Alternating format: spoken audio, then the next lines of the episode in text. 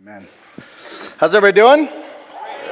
Great. My name's Josh. I get to preach this morning, and I'll just start with this. Uh, I'm one of the people that apparently the Facebook world is annoyed with that starts Christmas early. Here's when I kick off Christmas in my house one week before Thanksgiving. That's just where I've landed. I love Christmas. And I'm a preacher of God's word, and I love preaching in the Advent season. So this is like top of the mountain for me. I mean, this is the greatest moment of my life to preach about Christmas in the church I love to people I love. I love this. Here's what I'm fully aware of not all of you love Christmas as much as I do. Some of you are like my mom. This is how it was my childhood growing up, Christmas. So we'd open the presents, you know, all under the tree. The last present is open. It's admired by whatever kid open it. My mom would pick up the tree, put it on her shoulder, and walk it out the front door. Christmas over, kids. And as a kid, you're like, what is wrong with my mom? And then you fast forward and you kind of become an adult and you start to connect dots and you realize she's really making the best case for us kids based off where she came from in the Christmases she remembers growing up. And that's a lot of us in this room right now.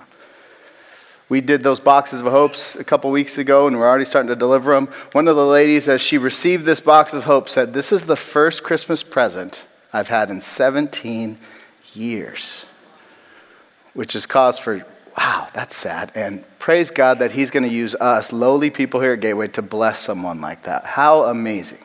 But here is where we sit. We are in this Christmas season. Some of us are Buddy the Elf, me. Some of us are Scrooge, ready to kill everyone else. And some of us are my mom, like just making the best, despite clouds that come into it that weren't caused by her. But here's what we want to look at in this Advent season Advent means coming. What we're looking back to is not the childhood that we remember, the nostalgia of Christmas morning as a kid. That's not what we're looking at. We're looking back further to the very first Christmas, the arrival of Jesus. And we're sitting here in this moment looking back to the Jesus first coming, and we're looking ahead to when he comes again, because Christians believe he is coming back again. Not uh, born of a virgin next time, but he will be king over the universe, coming back. And we sit in this moment between the two chapters, the big chapters of the Christian faith, and we wait and we long and we hope for him. And Advent season historically has been used to just increase that anticipation. And the way we've done it as Christians for thousands of years is look at these themes that Christ brings into our life hope, talked about the first week. Only Jesus brings hope because only He can restore everything. Peace, He's the only one that can bring peace between us and God and peace to this broken world. Today's joy. Next week's love. We long for the day when Jesus makes all those things fully true in our life. But this morning we're looking at joy. It's a happy word. It's going to be a happy message because joy is happy. And all I'm going to do is look at this passage out of here, and we're going to pull out four truths about joy in this Advent season for us. So I want to ask God to actually meet us individually where we're at. So would you bow your heads, close your eyes, and let's pray. Jesus, you know every story in here. You know the folks that haven't enjoyed Christmas in years. You know the people that enjoy it for all the gifts and all the splash and all the glitter, but without the substance of you. And God, you know everyone in between. So I pray that you'd meet us here. Meet us fresh this morning as we look at your word and we talk about joy. Lord, fill this place this morning with your presence and your joy. It's in Christ's name we pray. Everyone said, Amen. Amen. So here's my big idea. It's very simple, nothing too complicated. Joy is only experienced fully in Jesus. What is joy? It's simply a feeling, it's an emotion, it's sort of a sustaining, enduring emotion. It's more than happiness, it lasts, it's got some substance to it. But at the end of the day, here's what we're talking about a feeling, an emotion. Why? Because we serve a emotional God. He gave us emotions to fully experience him with, and joy is one of those emotions. So we are talking about this feeling of joy. Now, before I get into it, I want to give a few just asterisks. I want to hear, here's what I'm not saying in this message. First thing I'm not saying if you are a follower of Jesus, you will only experience joy. Like some of you are like, duh. I just want to say that as the person who gets to stand up here and speak. That's not the only emotion that God says we'll walk through, nor does He want us to walk through? Like some of you are in the hardest seasons of your life brokenness, divorce, I mean, death, death of children. It's not, joy is not the dominant theme right now for you. And there's a good Disney movie. If you haven't seen it, if you're an adult, you need to watch it. Inside Out. It's beautiful. It's about the kind of inner workings of this girl as she has to move and change locations. And it's all of her emotions kind of fighting within. And they're all trying to say, no, uh, this is a joyful moment. No, this is a sad moment. And at the end of the day, I'll give away the movie, which you should still watch. It's great. They realize all of these emotions kind of go together. It's so complicated. Like every emotion we have in life fits in with other emotions. As we think about our childhood, there's some joy there's some anger, there's some disappointment. All of these feed together, and joy is just one of these emotions of the human experience. Here's the next thing I w- want you to hear I'm not saying. If you aren't experiencing joy fully right now, then you're doing something wrong. Like, I don't want you to walk around and be like, I must be failing at Christianity. You could be depressed, you could have anxiety, you could have a lot of things going on. Just because joy is not the dominant song in your heart does not mean you're doing something wrong. Lament is all over the scripture, suffering is all over the scripture. It says of Jesus, he was a man appointed, uh, acquainted with grief and sorrow. But joy is something that we should look at as Christians. Here's what I am saying. As a follower of Jesus, joy is one of the emotions that God will grow in you until completion. He is growing it. Jesus says, I came so that my joy may be full in you. So this isn't some an off to the side thing from Christ and the Lord. It's I will grow this in you. Here's the other thing joy for the follower of Jesus does not remove all the negative emotions, but it will get the last word. We go to the final day with all of our emotions and the emotion that puts an exclamation point on this whole thing called life for the followers of Jesus is joy.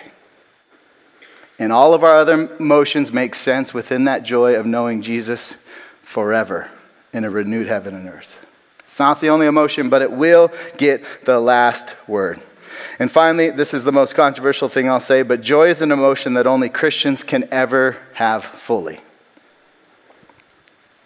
Why? Because you find it with Jesus. Well, how come these non Christians I know and people in my family seem to have joy? Well, that's because God's gracious enough to share whispers and tiny tastes and sniffs of true joy. But until you know Jesus fully and you're in his presence, you will not know joy fully. And that's for the followers of Christ only. My kids love this little kids' book, Garden, Curtain, Cross, but the theme throughout it is because of your sin, you can't come in. So until you have placed your faith in Jesus, what God says about you, if a non Christian, you can't come into the presence of God. Translation, you can't experience full joy. So this is for people who want to trust and follow Jesus.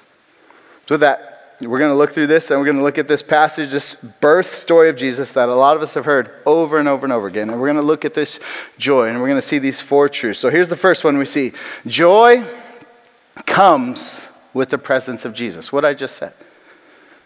Here's so I grew up kind of Catholic. People always come up after like former Catholics. They kind of they're kind of sneaky about. It. They're like, I'm one of those too, and they come over and they say, so, and the, the questions are always the same. How good a Catholic were you? Not very good. Did you do your first confirmation? No, because I thought this is lame to have to memorize something. Like, I don't even do that for school. So I was a very below average Catholic.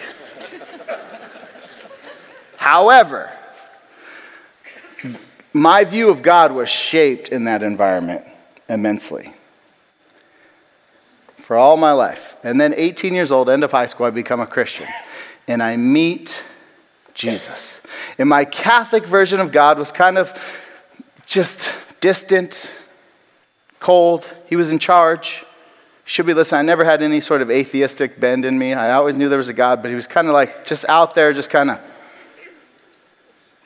And then I become a Christian at 18 and I realize my sins are forgiven and I, I meet Jesus and I start walking with him. But here's what I didn't realize till later I still did not attribute joy to God. I thought the way to joy was to have to go around God. as a youth pastor, this, I see this all the time with my kids. Here's, here's what a lot of our kids in this room are banking on I'm going to start following Jesus after I do all the fun stuff. You can imagine what those are. Why? Because the joy is in this world and I need to go get it, but God is not where I get joy from. I've got to go around Him, and that was me. And then I go off to graduate school in Texas and I'm all by myself. I don't have any friends, so I go do, you know, you, I sit in a bookstore and just kind of twiddle my thumbs. And I just decide to start reading the Bible cover to cover. And I read the Bible cover to cover. And I get to this thing in Psalms, and it is the most light bulb moment I've ever had in my Christian faith. Because remember, I'm, I got all this Catholic residue in my life. God's kind of stern, like, uh, I've got forgiveness of sins. I'm going to meet him one day. I'm not that excited to see him face to face because I don't know, really know what he's going to be looking like. And then I, I'm sitting and I read, and this passage hits me, and I go, oh my gosh, I've been off this whole time.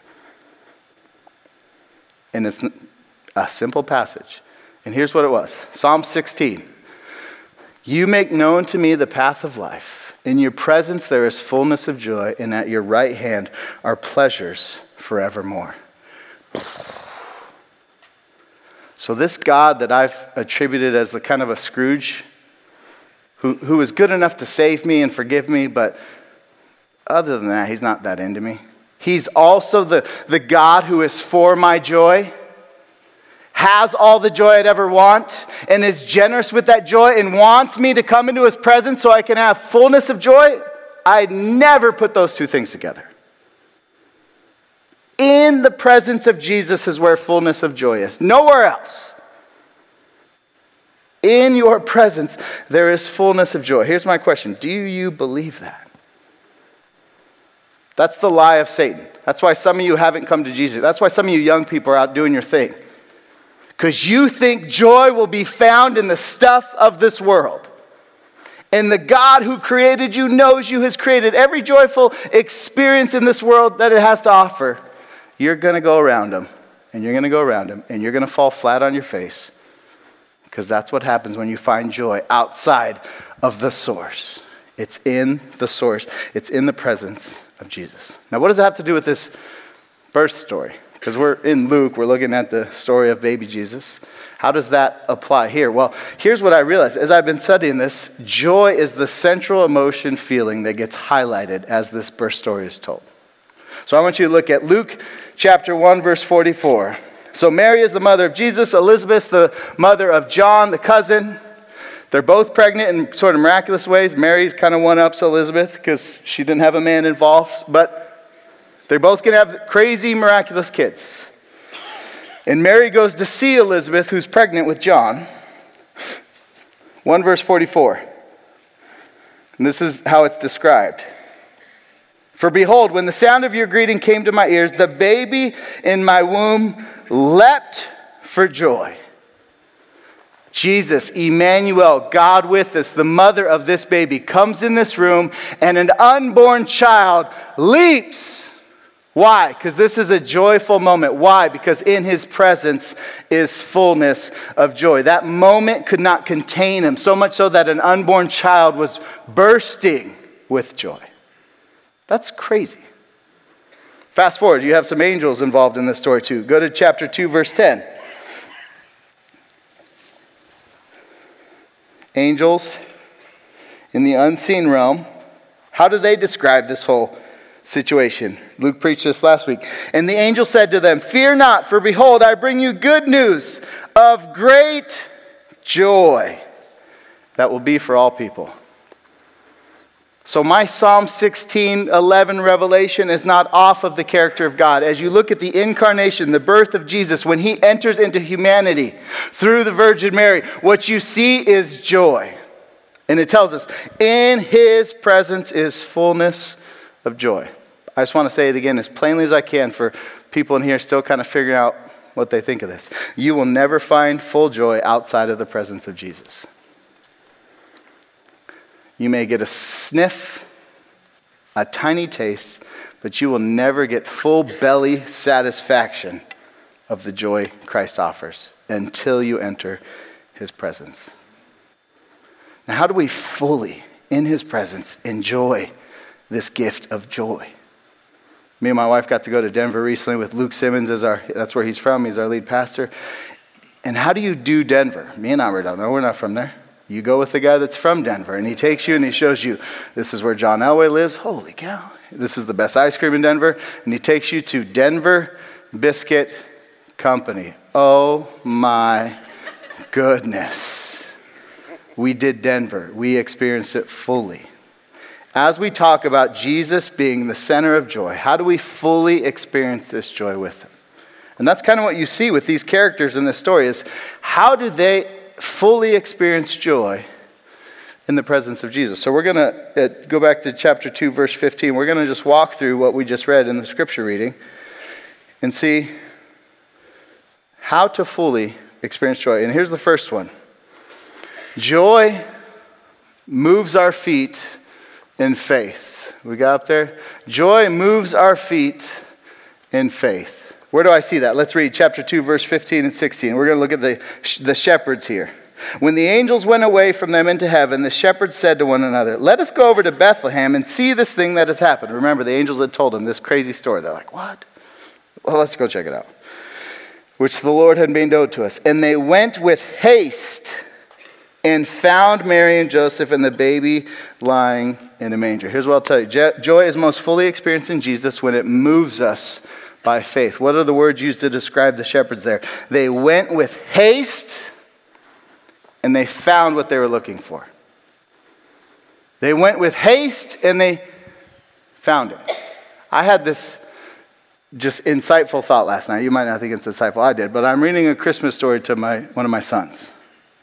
And here's how I always picture the Christmas story is that it was like a bunch of dominoes. So you got the wise men, however many, three or whatever, I don't really care. And then angels and shepherds, and you got all these characters in this Christmas story, and they all have to happen for Jesus to be here. And what I realize as I'm reading the story to him is none of that had to happen. These shepherds are irrelevant. You're like, well, why does it matter? Just think of the graciousness of God. He is doing this thing. Mary would have been born, or Jesus would have been born of Mary. Sins would have been taken care of on the cross. All this would have happened. All these other characters that fill in our Christmas story for us are irrelevant to the story. What is missed if you take the shepherds out of the story? What gets lost? A few of our songs, we got to change the lyrics, like, ah. Uh, we got to change up our nativity scenes. But the essence of Christianity still stands. But as I've studied this, here's what would be lost a more full joy for the shepherds involved in this story.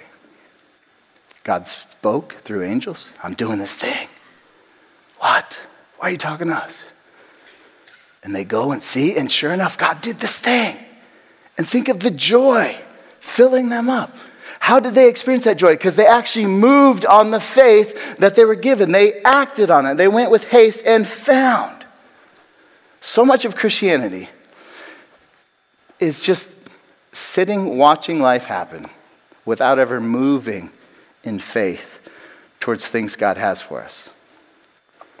I, it's, it's like my kids. I talk about my kids a lot. Kelly Cruz is in here. She loves it when I talk about them, so I'm going to talk about them more. But we're doing this Manner Monday thing in my house. It's a total failure, so don't try it in your house unless you have better kids. But I got a book on my Kindle 52 Manners for a Gentleman. I'm like, great, we need some more chivalry in this world. Let's, let's do this thing. And the kids demand it. It's man, Manner Monday. We want manners every night of the week. And what they're saying is, we want to sit and dad read from his Kindle and talk about this manner, but we never actually want to go out and have better manners. we just want to sit and talk about it and hear about it. But I'm not going to say thank you, sir, or no, ma'am. I'm not going to open the door for a girl. How do you experience? Some of you are like, how do I experience more joy? Probably here's how you move your feet in faith towards the thing God has for you. That's what the shepherds did. That's what we see. They moved, they did something. Their faith, it says of Jesus, why did he go to the cross? There's a passage in Hebrews that says, For the joy set before him, he endured the cross. Why is Jesus moving towards this brutal death on a cross? For his joy. Why should we get up and move? For our joy to be more full and more complete. There's a parable uh, Luke preached a few years ago that was one of the best messages I've heard. It's this it's a summary statement of this. The kingdom of heaven is like treasure hidden in a field, which a man found and covered up. Then, in his joy, he goes and sells all that he has and buys that field. What is Christianity about? It's about joyful following Jesus, not out of obligation. The shepherds went with haste. So, are you not a Christian in this room?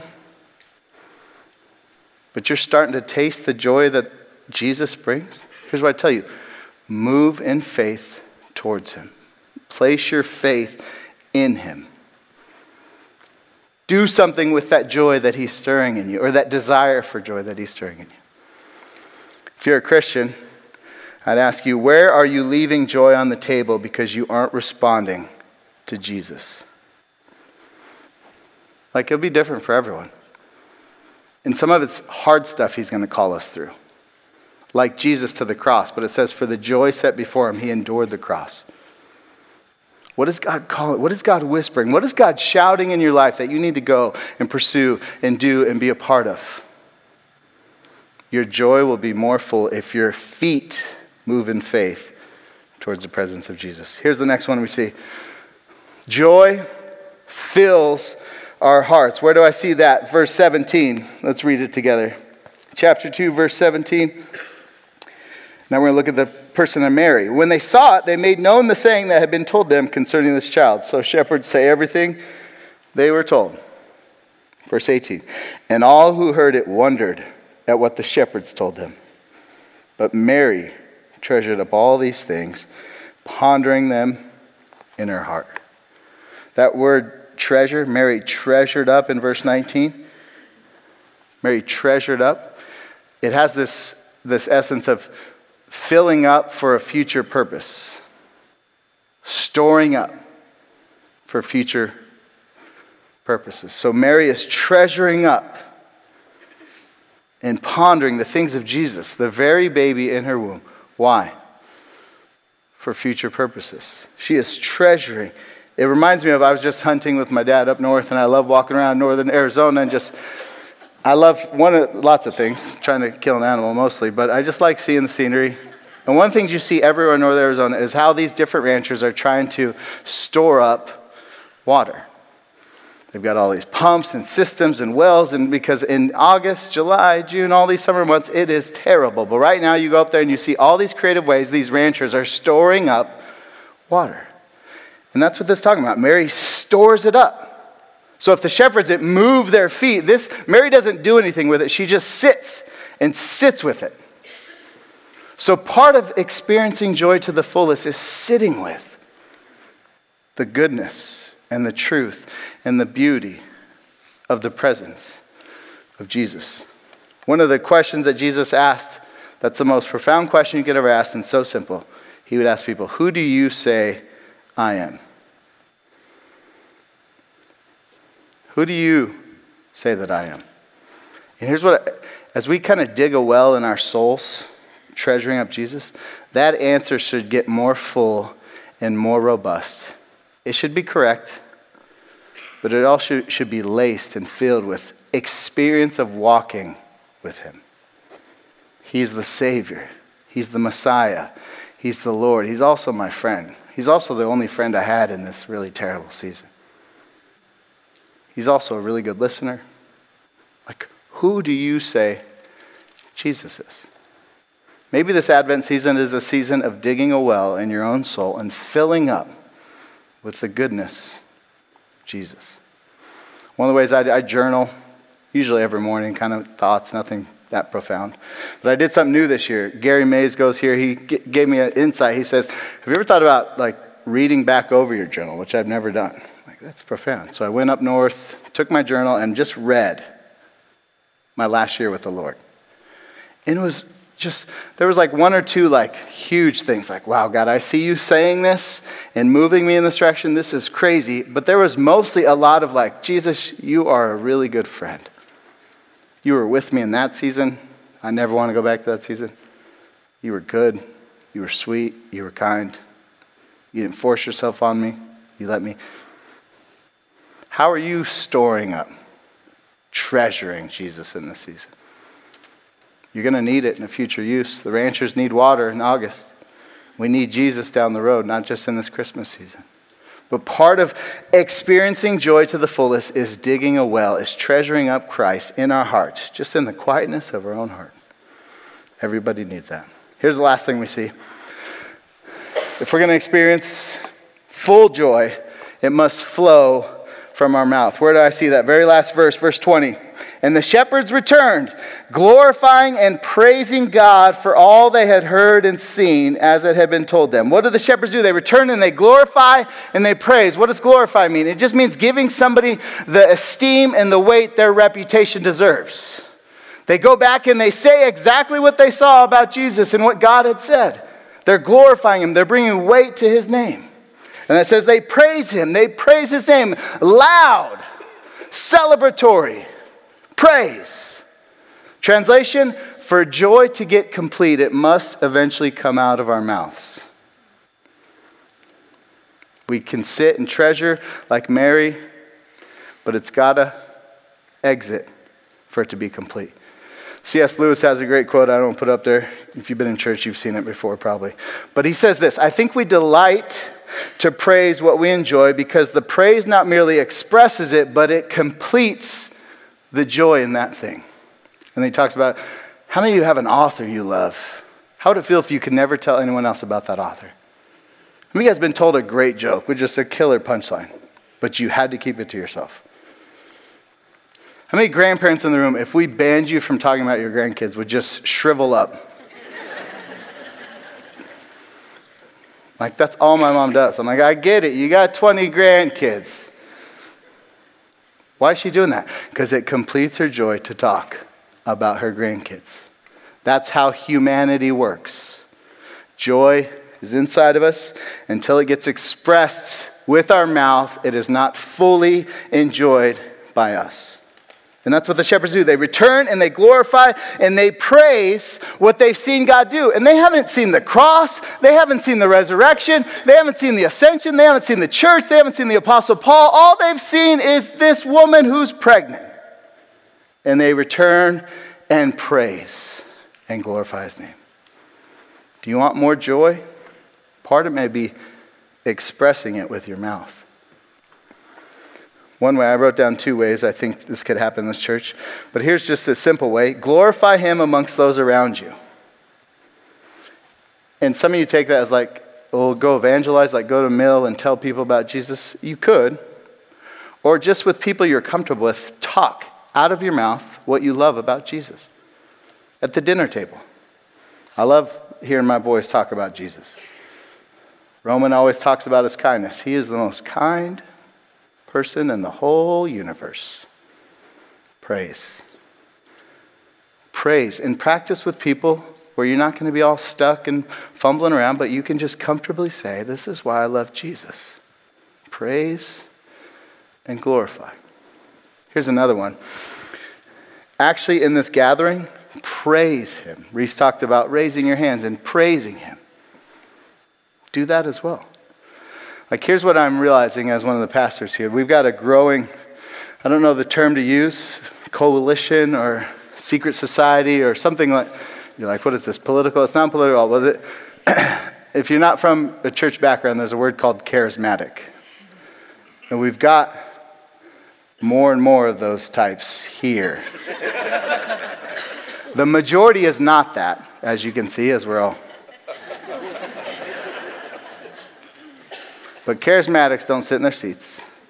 They talk a lot. They talk. They're, they're like, you know, kind of the rude kids that just never stop talking. They just, they, why? Because they're praising Jesus. And a few of them have come to me and said, gosh, I wanted to amen that one point, but I'm just scared. Like, there's not many of us, right? Like, am I the, am I the only one?